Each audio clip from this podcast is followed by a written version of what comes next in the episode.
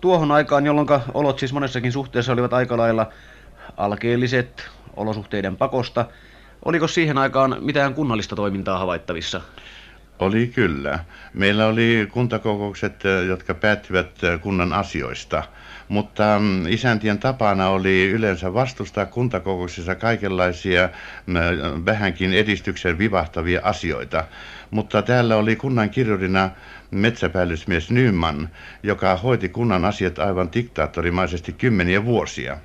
Hän tosin kirjoitti pöytäkirjat hyvin huolella, mutta useimmiten ennen kuntakokousta jo kotonaan. Jaha. Sitten hän tuli kokouksiin, antoi isäntien siellä rauhassa tingata vastaan kaikki asiat ja lopuksi hän esitti pöytäkirjan, jonka alle nimet kirjoitettiin.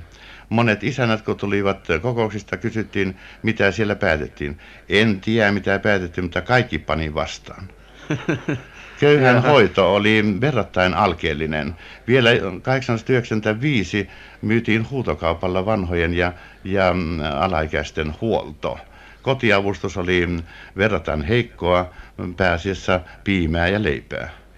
Ja terveydenhoito oli tietysti vieläkin alkeellisempi. Niin, sen saattaa aavistaa. No kuinka muu tällainen henkinen toiminta ja sivistyksellinen toiminta, kohtasiko sekin vastahankaa täällä? Henkistä tai sivistyksestä toiminnasta ei juuri voi puhua mitään. Kouluja täällä ei ollut vasta 1898 aloitti ensimmäinen kansakoulu Ylimuoniassa toimintansa. Vuotta myöhemmin Muonian kirkolla. Sitä ennen oli niin sanottu kiertokoulu, jota kutsuttiin Lukkarin kouluksi.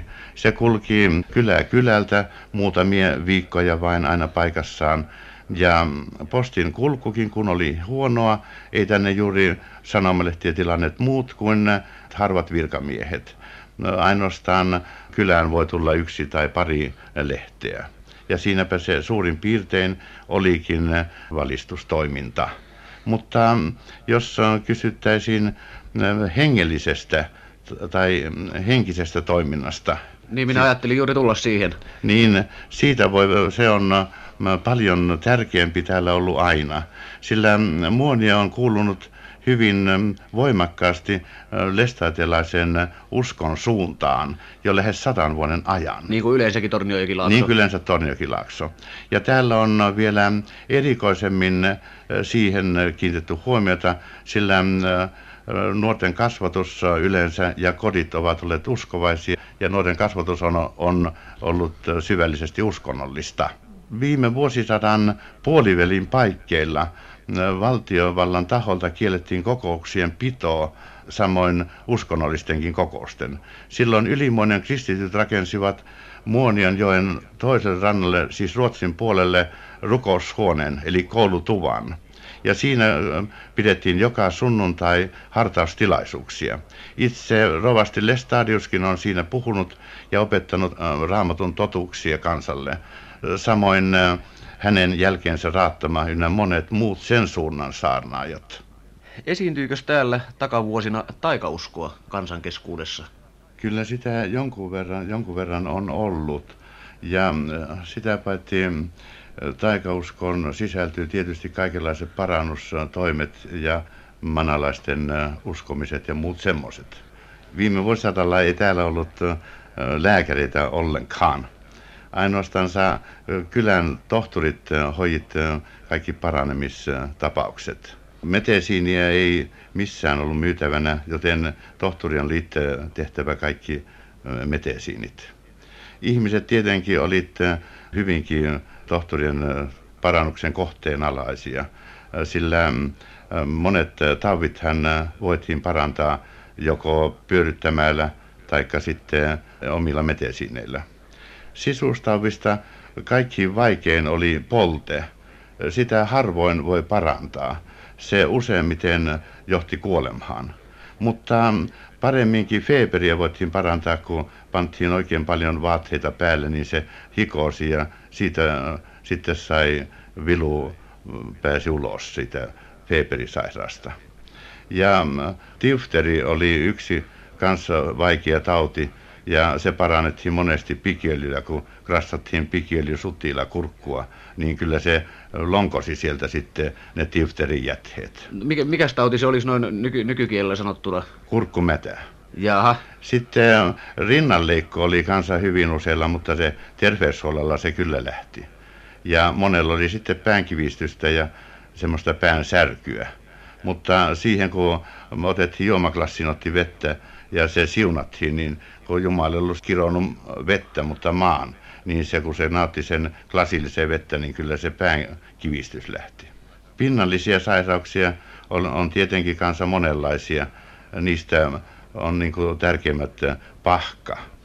Se on semmoinen hyvin vaikea tauti, mutta se, se pyöritettiin ruottalaisilla tulitikuilla, kun piirrästiin housun takaamukseen ja sillä kolmella tikulla pisteltiin aina kolme kertaa ja sanottiin silloin sen pahan päälle, kun pistokset pantiin, sanottiin, että pakene pahaa hyvää. Mies on sulle kolme kovaa sanaa ja sitten sanottiin ne kovaa sanat.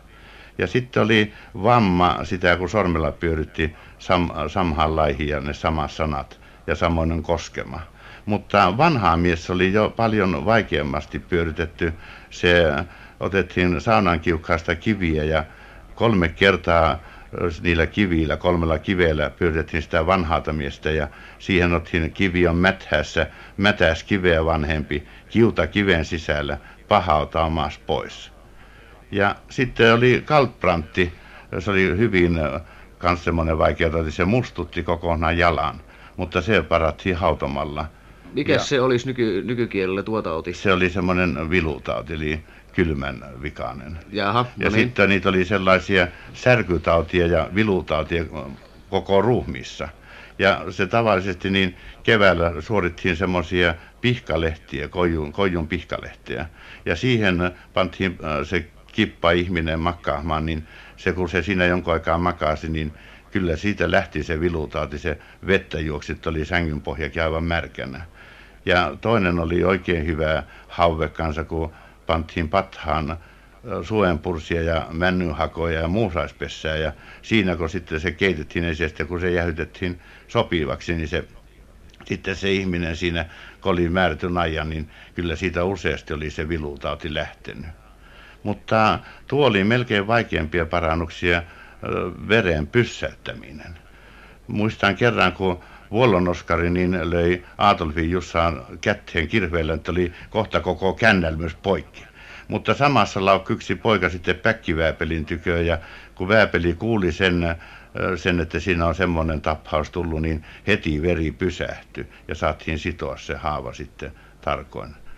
Millä hän sai sen veren pysähtymään? Sillä oli semmoiset ankarat sanat, mutta mien niitä sanoja tohi sanoakaan on niin kauheat sanat.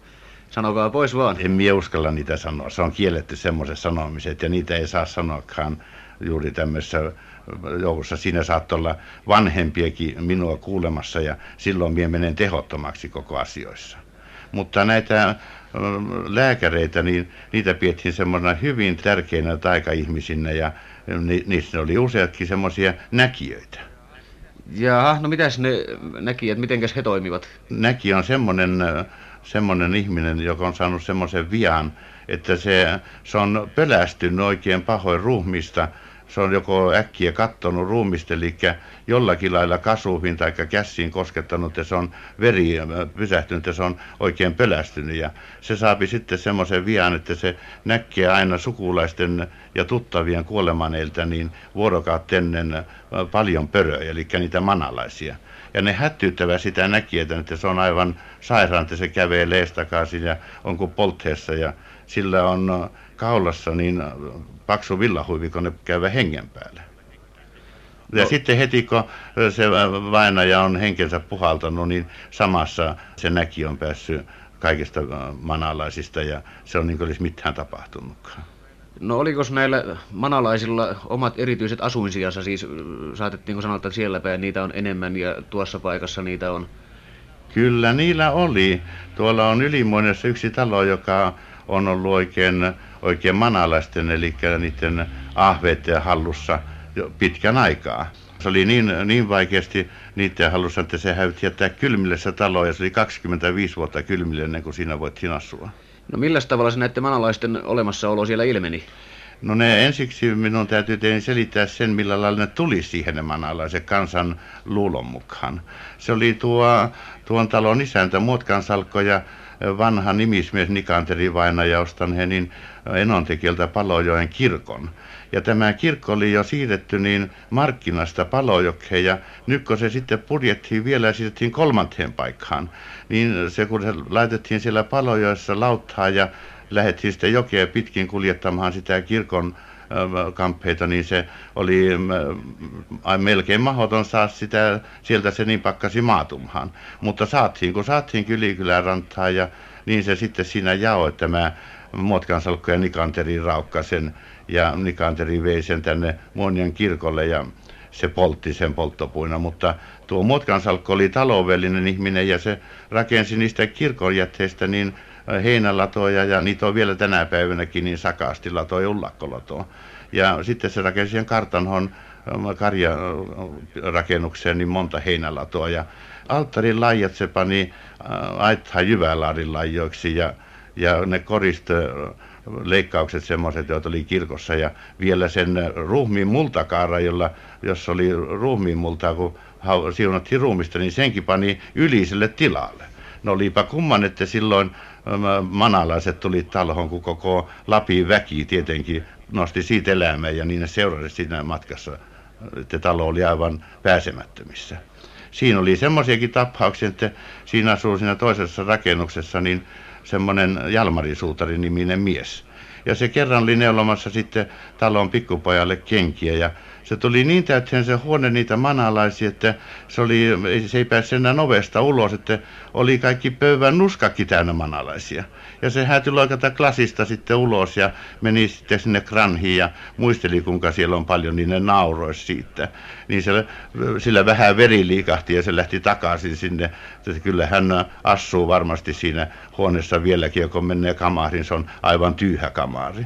Ja se sitten piti siitä lähtien niin ämmivainansa uutta testamenttia aina polsterin alla, niin silloin se saattoi siinä asua paremmin.